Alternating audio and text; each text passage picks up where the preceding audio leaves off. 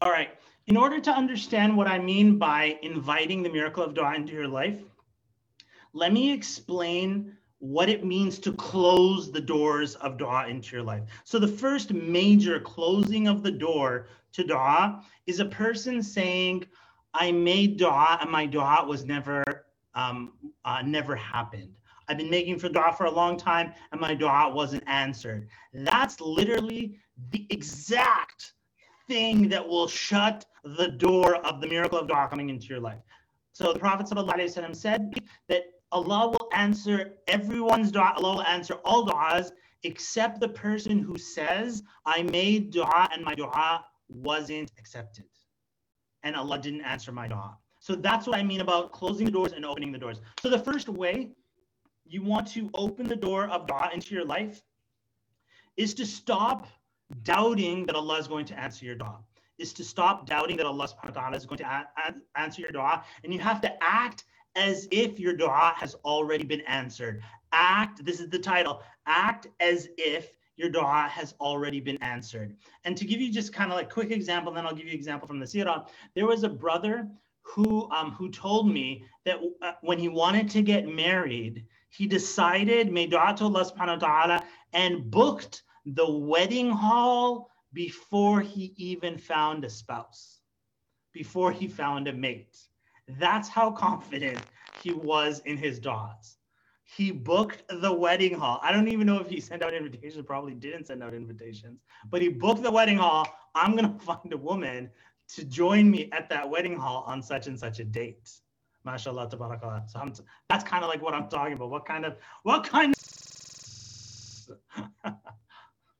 okay. So from the seerah of the Prophet wasallam, this is an amazing story, and this is the story of the hijrah. Hijrah means migration when the Muslims um, left Mecca because they were persecuted. They lived there for, um, since the time the Prophet ﷺ received revelation, they lived there for 12 years. Prophet ﷺ was 52 And, um, and then Allah gave him the commandment. The people of Medina had invited the Prophet ﷺ to come and they would protect him. And the Prophet ﷺ let the Muslims go. Somebody asked, did he get married? Yeah, they, not the other brother. Yeah, he got married. And actually, you might even know them, but that's a side point. The Prophet ﷺ, um, the other Muslims, uh, sorry, the Muslims in Mecca left, and the Prophet ﷺ was one of the last because he didn't leave. Others would get harmed. Uh, if they were still Muslim, they would take their anger out on the Muslims that remained. So Abu Bakr anhu was one of the first people who wanted to leave Mecca and go to Medina, do the hijrah, do the migration to Medina. The Prophet wasallam, he asked the Prophet wasallam, can I go? And the Prophet wasallam said to him, wait, perhaps Allah will give you a companion to travel with. That's all the Prophet ﷺ said. Abu Bakr anhu waited. So Abu Bakr started making dua. And I love, you know, we make dua for things. Oh Allah, you know, help me get married. Oh Allah, I need a nice house. Oh Allah, I need this. I need this is Abu Bakr anhu's dua. Like check out, you know, what they made dua for. Oh Allah, let that companion who the Prophet ﷺ be, let it be the messenger of Allah. I want to travel with him. I want him to be the companion. And he kept making that dua again and again and again. He wanted that companion to be the Prophet. So let's take this from Abu Bakr's perspective. Uh, most of the Muslims had left, all those who could leave. It was, you know, the middle of the day. Abu Bakr hears a knock on the door. He opens the door at a time when the Prophet never really visited him in, in the middle of the heat of the sun and the Prophet ﷺ is on the other side of the door. He says to Abu Bakr, Allah has given me permission to travel to Medina, to do hijrah to Medina. And so at that point, and obviously there's going to be an army behind them. They want to kill the Prophet. ﷺ. At that moment, Abu Bakr says to the Prophet, ﷺ, it's like his dua is, is right there. He said, Can we go together? As-suhba ya Rasulullah. And the Prophet ﷺ responded, and he said, As-sahba, we'll go together. So this is the very first time Aisha radiallahu says, I never thought somebody could cry out of happiness until the day the Prophet ﷺ said that to Abu Bakr radiallahu As-sahba will go together. And my father started crying out of happiness. And this is that moment. When are we leaving? We're leaving right now.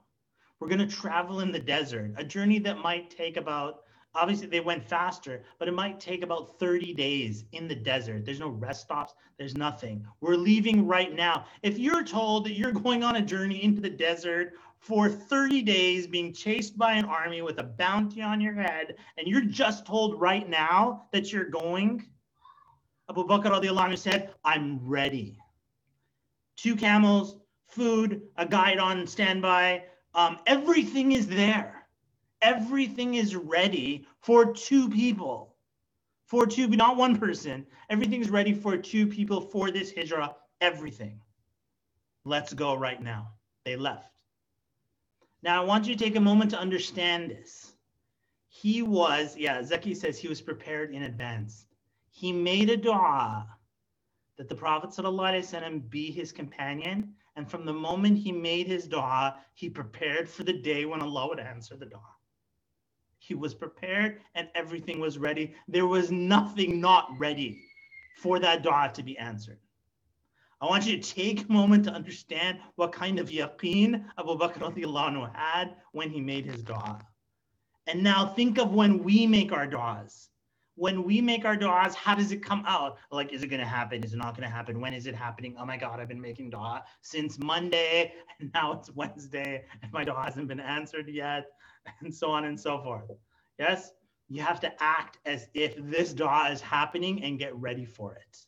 Get ready for it. Yes, was my lovely accents too. Stand up comedy. The next one, the next way to invite dua into your life is um, is to understand that Allah answers all du'as. But the answer to the du'a is not necessarily, yes, here's exactly what you made du'a for. So Allah subhanahu wa ta'ala answers du'a, and I say this again and again in my classes, and I'll teach you guys to understand this new way of thinking that Allah answers all du'as in one of three ways. Yes, yes, not now, and yes, but I have something better for you. Okay? Allah answers yes to all du'as. And um, you know, I, I heard one sheikh um, joke about something like this, and and I I was offended by it. He goes, "Yes, Allah answers all du'as, but one of the answers is no." I'm like, stuff Allah, sheikh.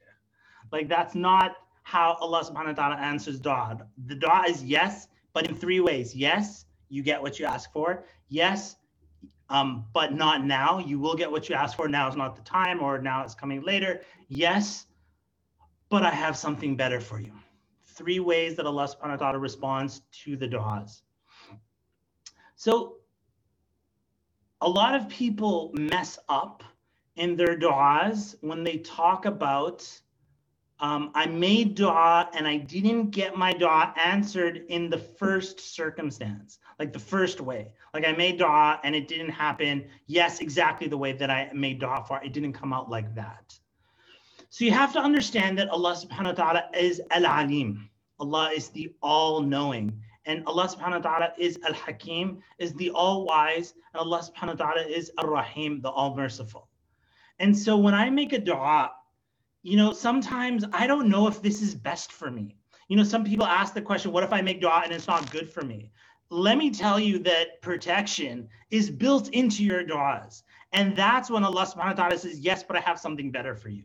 So you may be making dua for something and it's not good for you. For example, I'm not saying everything you make dua is not necessarily good for you, good or bad or whatever, but it maybe it's not good for you. And Allah, and you're wondering, why didn't it come? Why didn't it come? And Allah subhanahu wa ta'ala gave you so much and the attitude is only oh i didn't get what i asked for. And you have to understand okay i'll talk about that that's that's another point. So let's look at i want to uh, uh, there's a book about solving problems upstream. What that means is that how do you solve a problem? Not when a problem happens right at the time of the problem but how do you solve problems before they even become problems? And an example of that is the people who invented the seatbelt the people who invented the seatbelt, I don't know how many years ago, like let's say it's something like 40 years ago, you know, seatbelts invented and they're made mandatory and so on. If you drove in a car today, did you thank Allah subhanahu wa ta'ala for the seatbelt? Just take a moment and think about that. Did you, you know, say alhamdulillah that somebody 40 years ago protected me today? Or some law was passed that that now I'm protected because of the seatbelt? Of course you didn't. of course you didn't. That's the thing about protection from something that you don't you can't experience just like you never thanked the people who invent who put their lives maybe maybe they lost a child in a seatbelt and they said never again will someone lose a ch- child because they weren't wearing a seatbelt. And they did that 40 or 50 years ago and today you're being protected from that from Allah subhanahu wa ta'ala's qadr but you never said thank you. And that's why Allah subhanahu wa ta'ala when he gives you something better you may never know it. And you may never thank. And that's why you just said alhamdulillah for what I know and what I don't know. And what you don't know is much more than you could ever um, encompass and even understand. That if you tried counting the blessings of Allah, you would never be able to. So when somebody is angry that they didn't get one dua, and I hear that, I cringe because I'm like, you would never be able to stop counting Allah's blessing on you. How dare you not be thankful for those blessings? And how much Allah may protect you. And that's how you respond for all the du'as and everything Allah is giving you. As much pain as you think you're in, how much Allah subhanahu wa ta'ala is giving you. And maybe that pain is bringing you closer to Allah. And ultimately, that might be the thing that leads you to Jannah that, the, that you kept coming back again and again and again, raising your hands to Allah subhanahu wa ta'ala. And if Allah gave you, that's another thing that I say, if Allah gave you what you asked for right off the bat, would you continue making dua from the heart like that? And the answer is probably not. Probably not.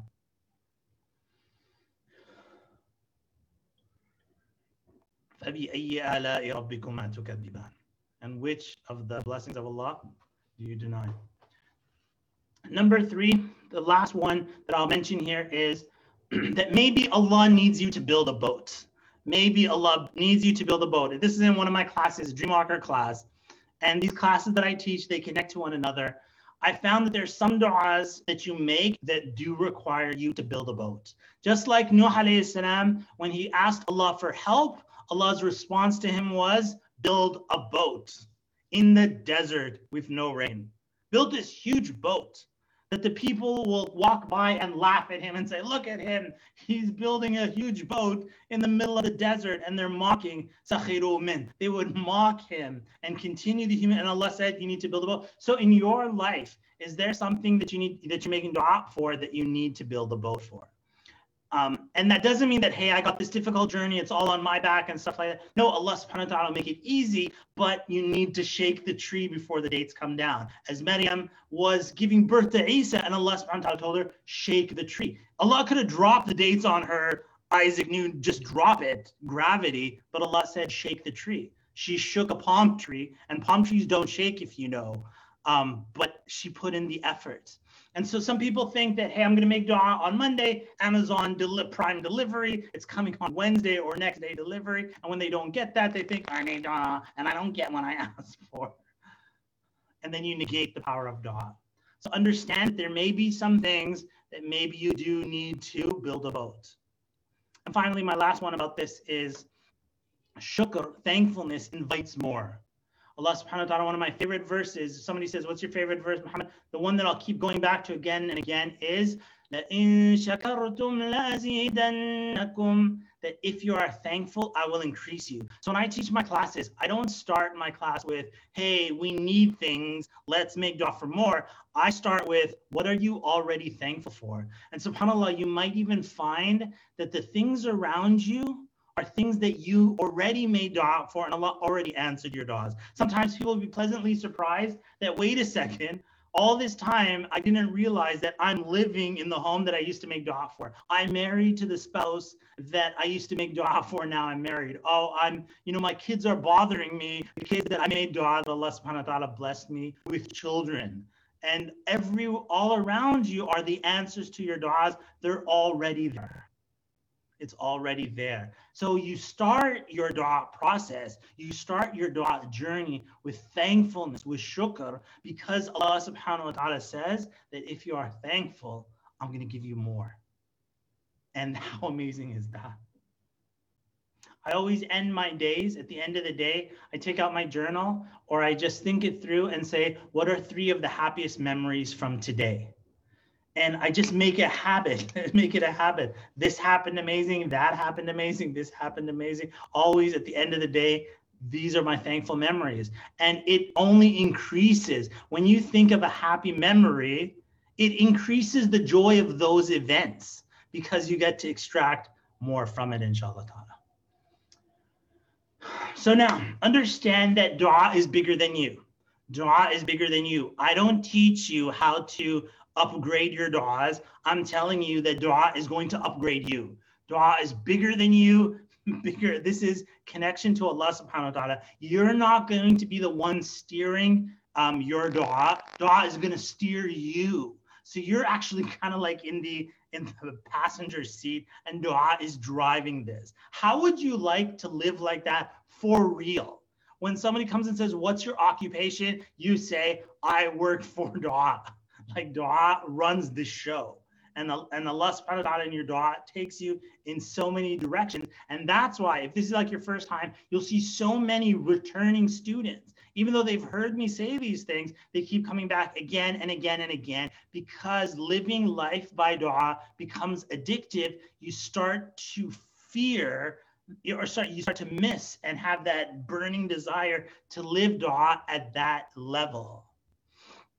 Number two is how about um, not living your life for just one dua and one thing, and then whether you get that or you don't get it, your life is stuck you get it, your life is like kind of over, or you don't get it and you're like, I'm waiting for this one dua. How about the duas keep rolling in and there's no pause? You go from wow, wow, wow, wow. They keep piling up on top of each other. How would you like your duas to go like that? Not waiting for pain, not waiting for another um, organic inspiration. You actually design it so that you keep growing again and again and again. And that's what Visionary 2030 is about. How would you like to face um, 2021 with hope and excitement? No matter